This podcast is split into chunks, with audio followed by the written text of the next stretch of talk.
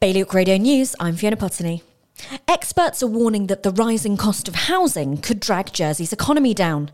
In a report to government, the economists say this must be dealt with as a priority, particularly making use of the island's 4,000 vacant properties identified in the latest census. Concerns have been raised that making Vale Commons in Guernsey a dog on lead area is a sign the island is becoming a less dog friendly place to live and both well known and undiscovered artists are being invited to submit designs for next summer's Tortoise Takeover Sculpture Trail in Jersey.